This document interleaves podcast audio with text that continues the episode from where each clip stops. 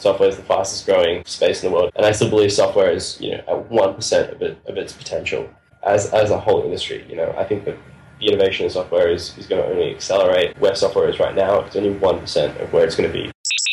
Welcome to the Disruptware podcast. Whether you're just starting up or scaling your software business, we interview the experts with ideas and strategies you can implement today. Now, here's your host, Paul Clifford. Hi there, software entrepreneurs, and welcome to the Disruptware podcast. This is the show for entrepreneurs who are either just starting out or those who already have a software company and are looking for techniques and ideas for massively scaling their business. And the way we do that is to interview experts in the market who are already running their software company. And whatever level they are at, they have great content to share. And we dig deep to get factual experiences that you can put into action right now. So let's get on with our guest today. Okay, so I'm really keen to introduce you guys to Vinay Patankar from Process Street. Now, Vinay's just uh, in the process of launching his MVP. Um, so he's in beta phase, and Process Street is a tool to manage basically teams' tasks as a productivity tool. So uh, if you think of standard operating procedures and outsourcing, then he's really come up with an ideal solution for a real market need. Vinny, welcome to the show. Thanks for having me, Paul. Excellent. So, look, first of all, I mean, tell me a bit about yourself. You know, who are you and what, what, what do you do with Process Street? Sure. I mean, my background's a bit of a, a bit of a mixed bag. I'm originally from Australia. Uh, I got a background in IT and uh, sales, marketing, business. I worked as a software recruiter for a while, as well as worked in technology. Um, and for the last four years, I've been traveling as a digital nomad running a online lead generation company. Uh, launched uh, two startups, Process Street being my second one, and I've been working building Process Street uh, product for about the last six months. Wow! And you, are not actually based in the US, are you? You're based, um, was it in uh, Argentina yeah, well, or Buenos Aires? Yeah, we're cur- well, we're currently in Buenos Aires. Basically, yeah. the last the last startup that I ran, I was in San Francisco. We went through an accelerator um, and didn't get the traction we wanted, so kind of ended up shutting that down. And when building Process Street, we thought, okay, we could stay in San Francisco or um, you know go to go to another U.S. city, or we could just go to somewhere that's cheaper and have a new experience of living in a different city, kind of like a, a semi a semi holiday, if you will. Um, but because we don't because we're just building the product, we didn't really need to be near any any of our customers or anything at that current stage of the company. Mm. So it was just about you know going somewhere that we that we thought would be, be fun and a good experience, and uh, just just giving ourselves like the time and flexibility to put our heads down and, and actually just focus on building the product.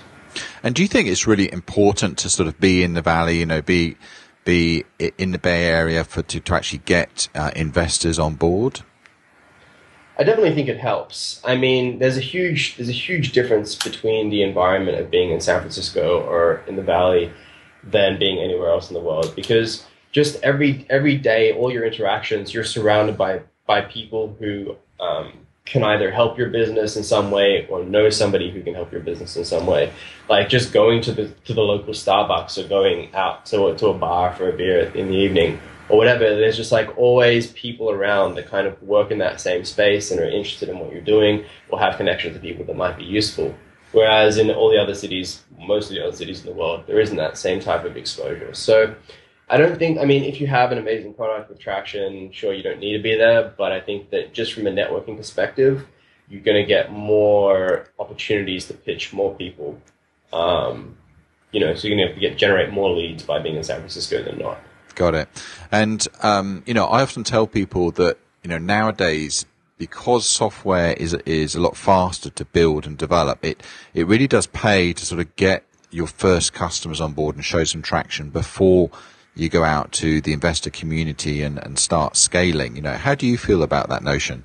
Yeah, no, I, I absolutely 100% agree. Um, if you if you check out my uh, my post mortem on my last startup, which was Vitoto, V I T O T O. You can just type in like why Vitoto failed. That was one of the things that I talked about.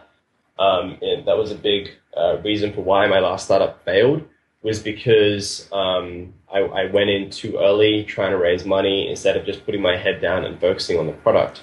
So I think that there's different stages of the startup of, of, of a software startup, and I don't think that you need to be in San Francisco like right now, like when you're actually building your MVP. I, I, in fact, like the cost of living in San Francisco is so high that I probably recommend you don't go while you're building your MVP and use the money that you would spend living in San Francisco on making your product better. Um, and, and, and once you, you get to a point where you, you have some customers, have some traction, you know, then and you think that it's ready to kind of take to taking the growth stage, um, that's the point where you consider going back into San Francisco uh, or raising money. Okay, and you know when you did your first startup, you, you know you, you hinted at this about some mistakes you made. What, looking back, would you never do again? You know, what could you tell, sort of, you know, our, our tribe on, you know, what what advice could you give them when they're thinking about building their startup? Sure. Well, there was a there was a number of things that I think we did wrong. Um, uh, one of the one of the first things was uh, uh, like like you mentioned before was not getting traction. So um, it was what I'd basically and that and not getting traction came down to kind of I guess a planning a planning error. And what that was was without without budget and planning, like okay, we we're just going to get an MVP. Um, we're going to get MVP out the door and once the MVP's out the door, it's going to be awesome. And then we're going to get traction and get money. And that was a huge mistake in thinking that, you know, we only need a budget up till the MVP. Because once we once we launched the MVP, we're like, oh man, we actually have six months worth of iterations and learning from customer feedback to actually get this to a point where it can get traction. And we didn't have the runway, the budget to, to do all those like post MVP iterations that were needed and without the traction, it was very difficult to raise money. So it was kind of like this catch 22 situation where you needed money to get traction, you needed traction to get money, and that wasn't planned for from the beginning, and that was one of the crucial mistakes.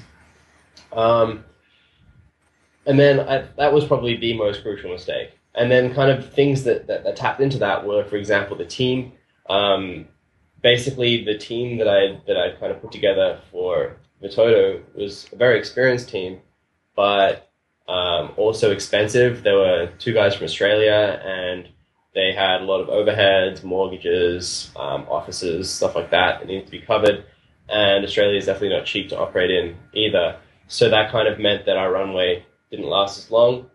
Um, uh, we kind of didn't we didn't do enough UX testing UX testing so that was another problem. So we didn't we, we should have done a lot more kind of uh, paper testing or you know mock-up testing on users to make sure that the UX flow was was great because um, without a strong UX, it was it, it, was very difficult to get the traction that we needed. And we learned that after the MVP came out, um, and after we kind of had spent a lot of the money, whereas we should have learned that before at the beginning um, and done and done cheap tests. Like I think there's an app called Pop. Have you heard of Pop?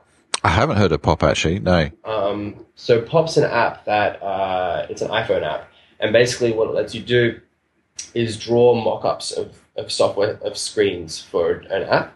So you can have like this is what my screen's going to look like. This is where a button's going to be. This is where a video is going to be. This is where some comments going to be. Okay. And then and then you can draw multiple screens, and then you can actually link the screens together. So you can kind of fake the experience of your app using using Pop and then, so they say like a great way of doing kind of UX testing is to, and this is something that we should have done, but we didn't, is is kind of mock up your app using this tool and then walk around to get people to use it. Um, and this is a way to actually 100% free, or whatever, five dollars for the app or whatever it costs. You can actually do UX testing without even spending a cent on development. Right. Uh, well, actually, I mean, so so it's essentially like a wireframing tool that, but you can actually build screens. Um, yeah, it's an interactive wireframing tool. Yeah. So you can link those together and, and actually give it to someone and say, hey, try try and use this. Got it. And then you can kind of watch them. So what? Um, so what? What I use is Balsamiq, which is a, a right. sim- It's it's very quick to build wireframes, and you can link all the buttons and everything together. So it is very very clickable. Um, but it it's the stage before getting a designer involved. So you can actually test a concept, you know, with prospects straight away, even though it doesn't look pretty but it, it's you, it still enables you to test the workflow and get feedback right. immediately as and, and, validation as to whether this model is actually going to work.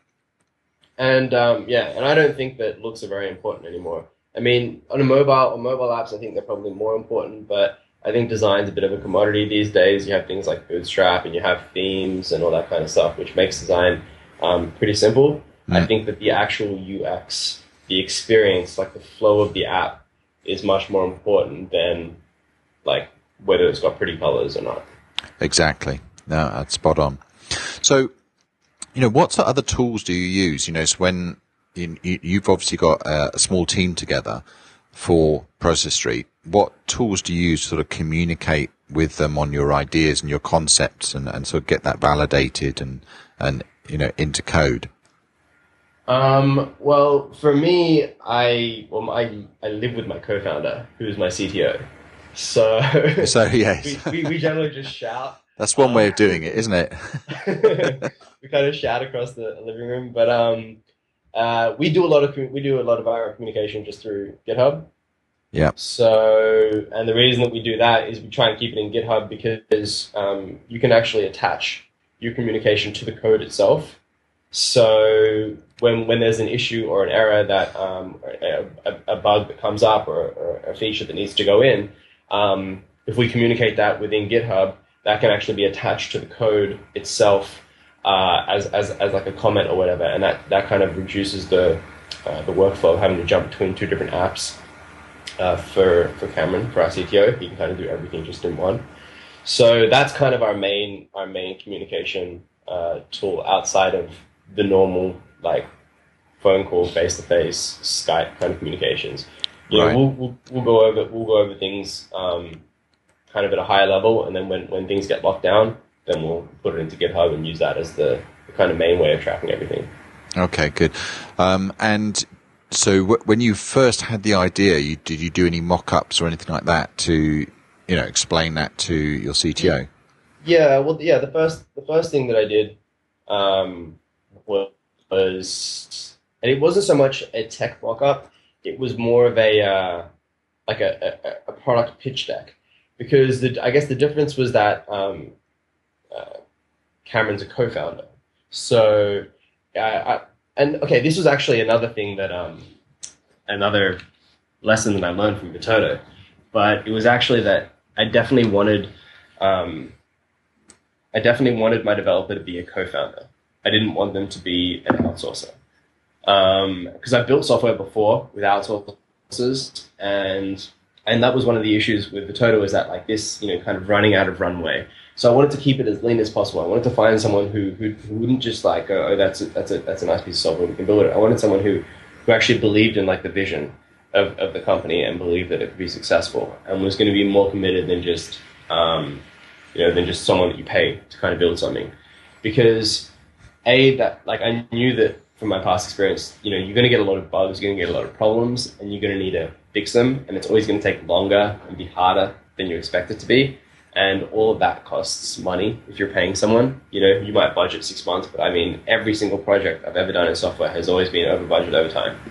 Um, and kind of taking that experience, I wanted someone who, um, you know, was, was on board and believed in the vision and was able to commit, you know, more than just was willing to commit more than just the normal 40 hour work week and more than if you know if the budget runs out it's it's like the thing isn't over. It's like let's figure out something you know what i mean? Mm. um and you know so so kind of that that that i wanted that flexibility to be able to to be able to go longer uh, than needed and to be able to make more mistakes um, because i think that they always happen in software. Of course.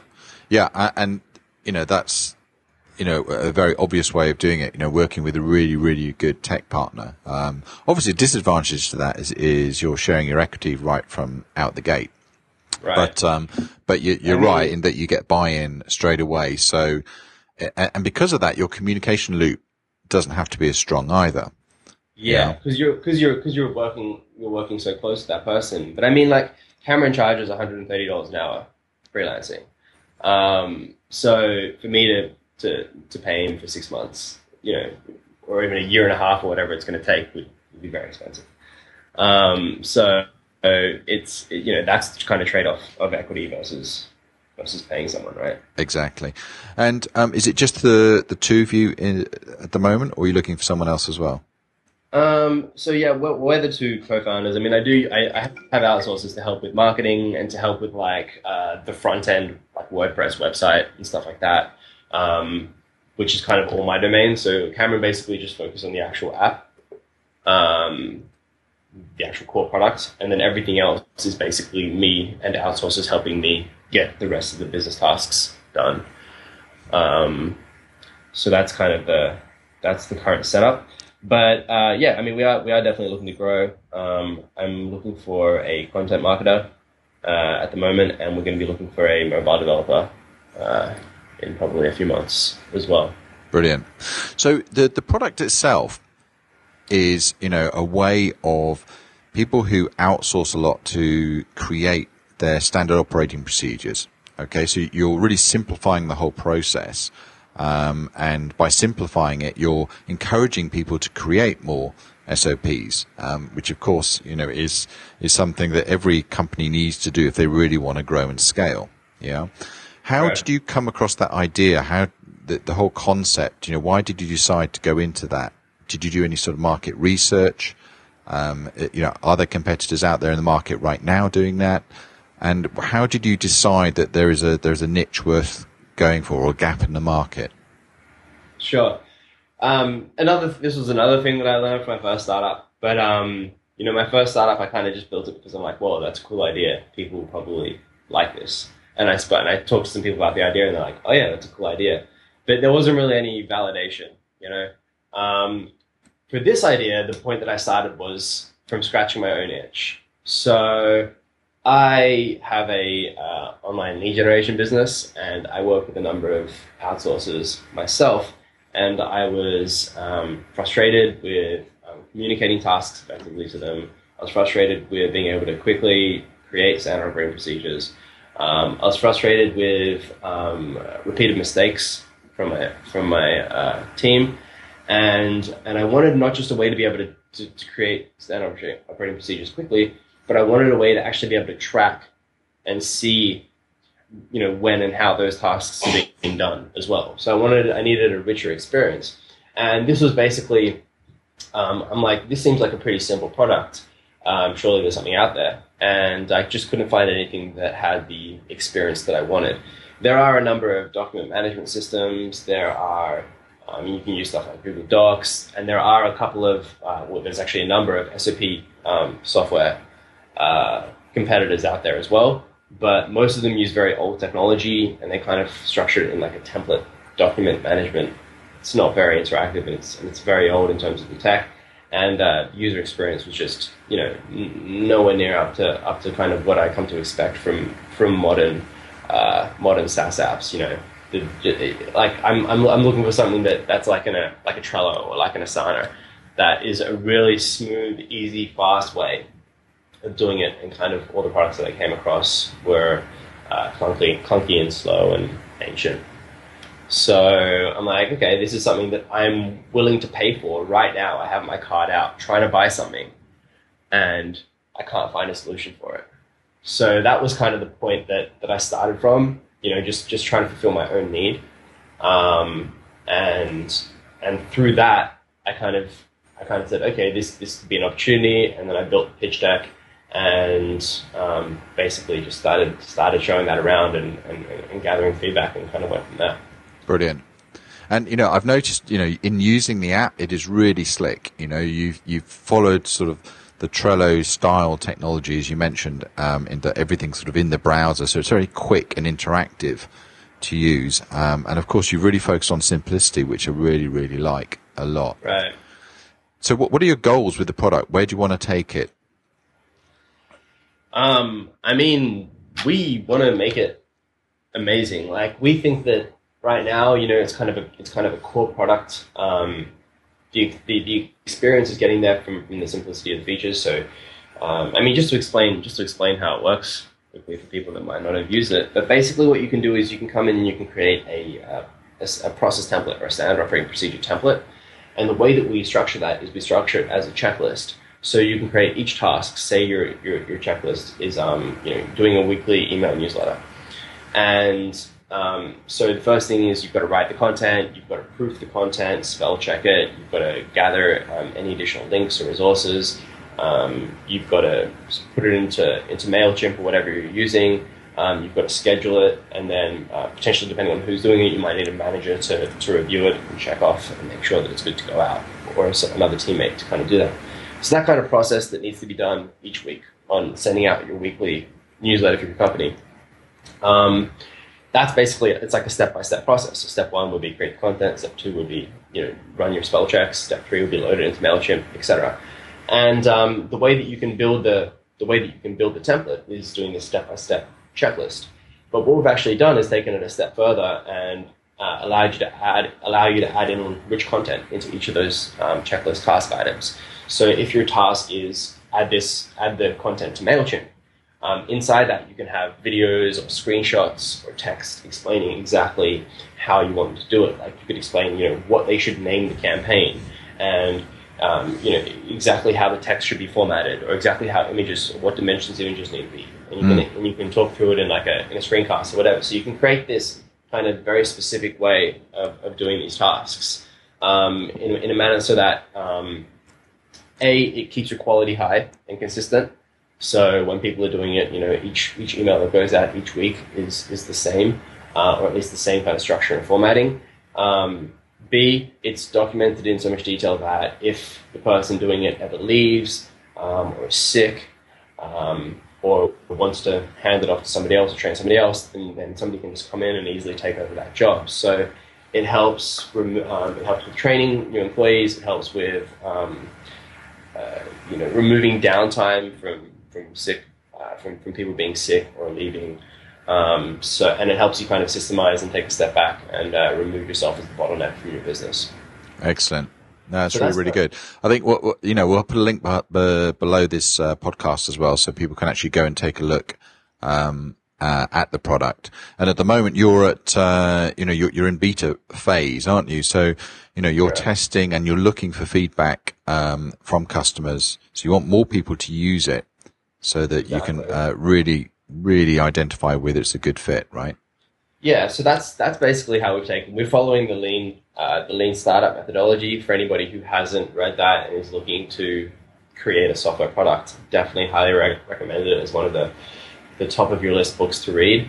Um, and basically, they talk about just uh, following this kind of lean development cycle where you you get the most basic version of the product out as possible, and instead of you trying to instead of you trying to make assumptions of what your users want and need, you get the product out and you start talking to your users, and then you make your decisions based on the feedback that you get from your users. So it's like you're actually you actually make your decisions based on real data. So that's what we're trying to do. We're trying to get as many people on and figure out you know what the most requested features are, what the most um, noticed bugs are, and we we adjust our priorities based on the feedback from our users.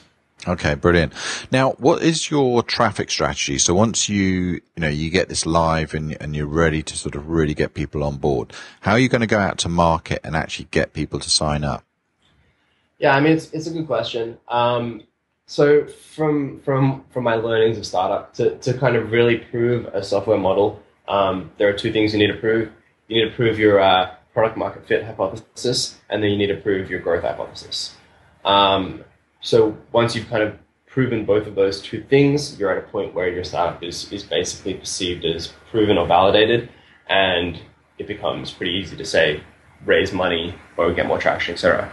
So, I mean, the first step that we've been working on is is proving the product market fit hypothesis, um, which basically means is is the are you building a product that's valuable enough that people actually want to pay for? Um, that's kind of the first step, and then the second step is proving the growth hypothesis. And the growth hypothesis basically talks about um, can you get a good enough cost, customer acquisition cost um, relative to your lifetime value uh, of each customer. So that's going to be our next challenge. Um, and, and basically, to answer that question, I don't know exactly what traffic strategy is going to work best, but what we're going to do is run a series of tests um, across different tra- traffic strategies to figure out which one provides us the best um, customer acquisition cost. And so things that we're currently plan trying is um, uh, content marketing, so getting a content marketing team, um, doing very consistent content. I know you have a product, uh, Kunani, which is great for that. So considering testing out some tools like that, um, and yeah, just just building up that that consistent content marketing strategy. Uh, also, with content marketing, we're, we're kind of looking at doing some more advanced stuff. So doing retargeting on content, pushing pushing content views to kind of build the uh, the blog subscriber base using pay traffic sources, like so retargeting through Facebook, running Facebook ads, uh, running YouTube retargeting ads, stuff like that. Um, and uh, beyond beyond uh, beyond content marketing, look at just generic paid paid campaigns. Um, so Facebook, um, AdWords, and I know you mentioned uh, this before when we were talking before. Uh, running ads on freelancer, so I think that's a great idea. Something that I definitely want to test as well. Yeah, you need to you Um, need you need to sit, you know, around anyone who's outsourcing. Right. So any tool, product, service, anything like that, where people are involved in outsourcing. So um, another site are all the job boards for the Philippines, for example. Mm-hmm. Um, all, all those job boards, um, they they'll be perfect for that. Yeah, outsourcing is definitely a great, a great, um, uh, I guess, sector that we want to start on. But I think you, you asked this question before, and I didn't really get to answer it properly. But like, where where do we see Process Street going? Um, we definitely see it being a lot bigger than just targeting the outsourcing market. Um, you know, already now we have we have a number of, of uh, users and customers that run that space. We have like patent lawyers that just like that use it for every time they needed they need to run through like a patent check. Um, we have financial advisors using it. We have real estate companies using it to follow the process of like every time they need to, uh, you know, uh, get all the documents from someone to, to, to close a deal on a house. We have uh, uh, IT maintenance uh, or, or infrastructure companies using it every time they need to deploy a server. They run the process. Um, you know, um, and then we want, and then we want to go out into, for example, mobile. So we want to, we want to for building inspectors, people that need to go around and do inspections on buildings, check the roof, check the piping, um, attach it, integrate it in with photos and stuff like that. So um, we definitely want, we definitely see it as being a, a much larger product than just um, than just the outsourcing space. But uh, you know, as the product's kind of built as a, as a beta product, you know, we don't have we don't have mobile, we don't have some of the more advanced stuff that um, you know maybe finance companies might need, need such as parallel processes or uh, process dependencies, kind of getting a bit, bit closer to the BPM space. Um, outsourcing is definitely a great place for us to start and get initial traction and an initial user base. I think um, I think you're absolutely right. You know, and I think the the great thing, um, uh, you know, with, with these types of products is being able to, you know, specifically target one niche, and you know, if you master that niche, then you can sort of grow um, and tar- target another one. You know, I was at, I was at a, an event the other day, um, and the the one comment that came out at the event was like, if you look at Facebook, what's Facebook's market? Well, basically anyone with a face. But when they started, their market was just Harvard. Right. And, you know, all they did was conquer Harvard. Right. And then once they did that, then they expanded it to the other Ivy League universities, right. you know, and then after that, they went after everything. Yeah, it's You a know. pretty common story, I think, because it's it's like basically as a startup, you don't really have the resources to um, to target everyone, and also it's difficult to kind of get your messaging get your messaging correct. Um, and honestly, that's been that's been a bit of a uh, you know a bit of a, a challenge for us is trying to is trying to figure out exactly you know wh- which markets to target and, and kind of drilling down on our niche. Um, and it's something that we still uh, still need to work on. Cool. The um, so you know that's really good. Now, obviously, you're you know a software entrepreneur, and you've got uh, other businesses as well. How do you keep focused, or, or how do you sort of manage your personal productivity? Because this is something that I I get questioned on a lot. You know. Um, because there's so much going on, and we all suffer a bit from ADD. So, you know, how, what, what tools or mindset do you use to sort of really, you know, get through your day and ensure you stay on track? Sure. Well, yeah, I'm definitely a uh, like productivity tool fanatic. Um, so, I mean, I use everything. I have I use Asana, I use Trello, I use Workflowy, I use Evernote, I use Streak for my CRM. Um, and uh, yeah, we use we use GitHub for for the software. So I definitely use uh, leverage tools a lot um, to to keep me on top. Um, and depending on what the task is and and kind of what's going on, I'll use different tools. So I'll give you an example. So Asana I use for um, my lead generation business mostly. Mostly, I honestly don't actually use it myself that much but I have my team use it, and Asana is great because it logs everything.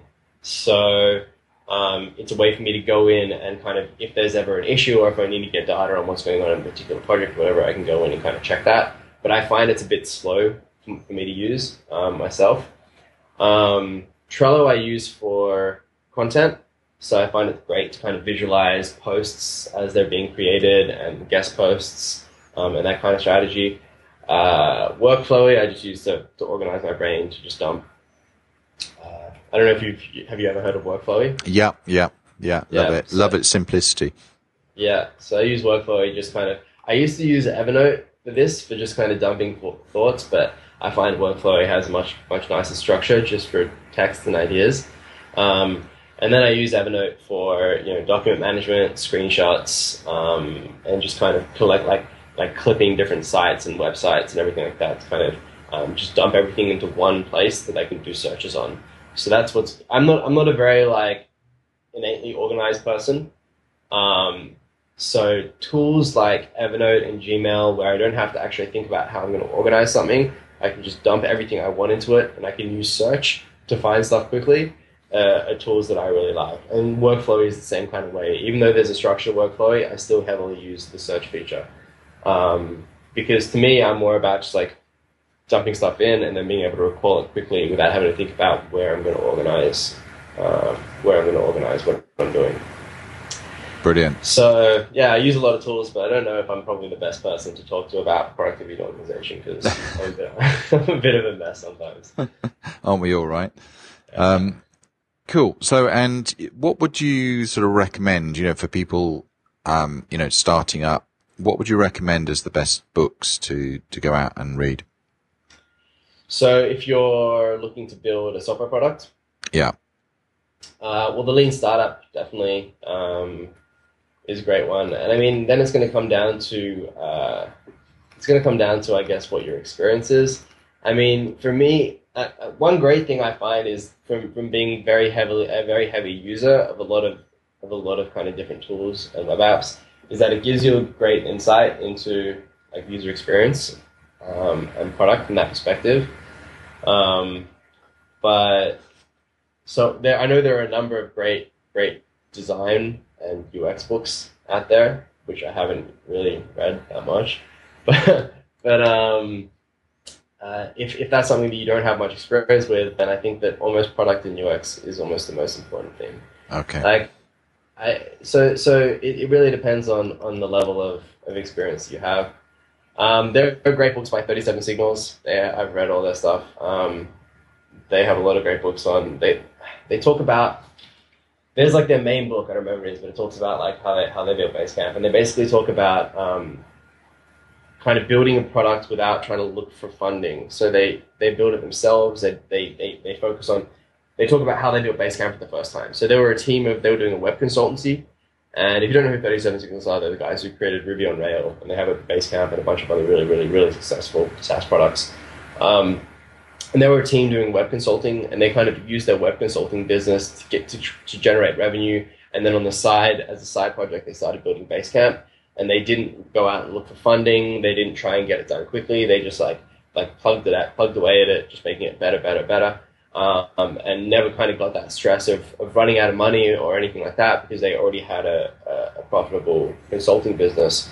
And they just kept doing that until they got Basecamp to a point where it was generating enough revenue, had enough users, so that they could actually stop their consulting business. Absolutely. And, find, and that's kind of the model that we've taken with Street as well, because um, I think it's a lot lower stress. Um, and also, you know, like I was mentioning before, there are so many unforeseens that are going to come up in software like if you're a first time software entrepreneur, like whatever budget you put out, whatever whatever like timeline you set, triple both those things. You know, like it's there are so many things you're never ever going to imagine that would come up that are going to come up, and um, And you know, if you go, okay, I have twenty grand and three months to like make this happen, like I would say that's a that's a pretty risky position to put yourself in. Yeah, absolutely. The the book, by the way, is rework. Um, yeah, and you know some some of the things that also come out of that that uh, that I really loved is um, first of all saying no. You know, saying no to feature requests because Oh, yeah. w- one thing that uh, Basecamp is great for is simplicity and ease of use, and um, and that's all down to being really really strong and resisting customer pressure and really only putting in the features that are really really essential and, and add value because it's really, really easy, especially in the early days, to just build feature after feature after feature, thinking that, you know, this is what's going to make the product great. But in Yeah. fact, you know, what makes the product great is the user experience. Exactly. Okay. And that's the key yeah, thing there's a, there's a lot of there's a lot of uh, mistakes people make around that. Um, so yeah, I think yeah, you want to keep it as simple as possible, and like the thing is, you want to especially when and especially when you're just getting your product out. So don't hold back your release of your product because, and this is kind of a lean startup methodology. Don't hold back your release of your product because you think you need this feature or that feature. Like, don't worry about it. Like the first versions of Twitter or Facebook of every single product that you know that were out, absolutely horrible. Don't even look like they look like now. Um, and they would have never gotten to that point if they hadn't have released those products early on and gotten the feedback and adjusted their development trajectory based on the feedback that they got. So you want to get the product out as soon as possible. Don't hold back for extra features. When you do want to build features, make sure that um, you know the features that you're selecting are uh, the features that have been most requested by your most uh, aligned customers. So ideally, customers that are paying you. Um, and, and, and, and if one person asks for one feature once, uh, don't go, okay, we'll do it. Wait and make sure that a lot of people, that it's a, that it's a kind of a, a highly requested um, feature so that you know that you're, you're going to be satisfying a larger portion of your customer base versus just like one person who needs one thing done. Um, and uh, also, another tip never ever tell somebody that you're going to have a feature done by a particular time. Yeah, even yeah. if you even if you know you're going to be building that feature, don't say, "Oh yeah, we're going to have it done in two weeks," because you're probably not. So just say, "Yeah, it's something that's on the roadmap that we're going to be working on in the future." And like, don't give it time because people are going to come back to me like, "Yo, it's two weeks, but that's where's that feature?" And uh, yeah, in software, everything takes longer. Yeah. The golden rule there is always under promise and over deliver. Exactly. But um, yeah, we're we're we're we're we're set up to scale. So we're on uh, EC2. We've got so there's two servers for the product. So there's like the API server, which is like the kind of core app server, and then there's the front end server, and they're both on EC2 load balancers, and then the database is on RDS. So it's all set up like infinite scale, basically. How much does that cost you? Uh, that total because they're all on micros, so um, not much, hundred So bucks a that's- month. Something. Right, right, right. Yeah, it's hundred bucks a month on uh yeah for all those three servers, and they only so then but like if they hit eighty percent load, then they spawn new servers. Right. Um, so that that cost goes up if traffic goes up. Um, and then we're hosting the WordPress site on Pressable, which, which was used to be ZippyKid. Pressable is really cool. You should check them out now. And basically, they're uh, it's a sca- it's scalable WordPress hosting. Mm. So it's like they manage the load balancing, the RDS, and like a CDN, like content delivery network, all for you. right, So like all parts of the product are on like infinite scale, basically right. And it's super cheap. Like that whole setup's like 125 bucks a month. That's like that's like super lean. I mean, it's probably it's probably worth even doing it again. But like that's that's you know one of the huge developments that's happened in uh in technology in the last five years, right? For 125 dollars a month, we have an infinitely scalable content like CDN delivered, like worldwide, um, uh, you know, server setup that 10 years ago would have required a team of sysadmins to kind of manage and build like in a data center, you know. Um, and now for 125 bucks a month and whatever a week worth of config, um, you know, we have an infinitely scalable platform. That's really cool. Good, good stuff. Brilliant. So, Vinny, any part, any sort of final thoughts uh, for you know any of my tribe who are looking to either start software businesses or are in the process of scaling, you know, their SaaS businesses? Mm-hmm. Well, I definitely think that um, uh, you know building software has definitely been one of the most fun and, and rewarding things that I've done um, because you're you're built like you're building a product from the concept of of delivering real value. You know, um, it's kind of different to, to people that might be coming from the marketing world and stuff like that, where it's kind of build a product with great copy so that you can sell it. You know, and for us with our products, it's it's it's it's been great because we've just been focusing on trying to build a product like that you know will sell itself. So just trying to offer so much more value than than what we charge that people like can't.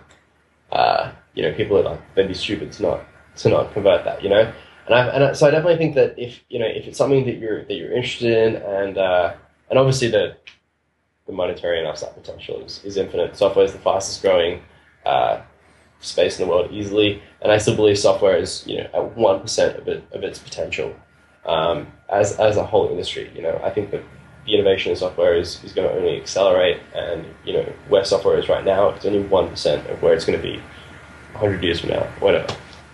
Brilliant. Um, so yeah, definitely think it's a great space, but uh, yeah, definitely make sure that you um, you're prepared uh, for for the long run. It, t- it takes time, and uh, be prepared for uh, things taking longer and costing more than you expect. Yeah, so I just want to say, I guess if anyone uh, wants to check out our product, it's free for teams of up to three people right now, and you can get it at uh, www.process.st.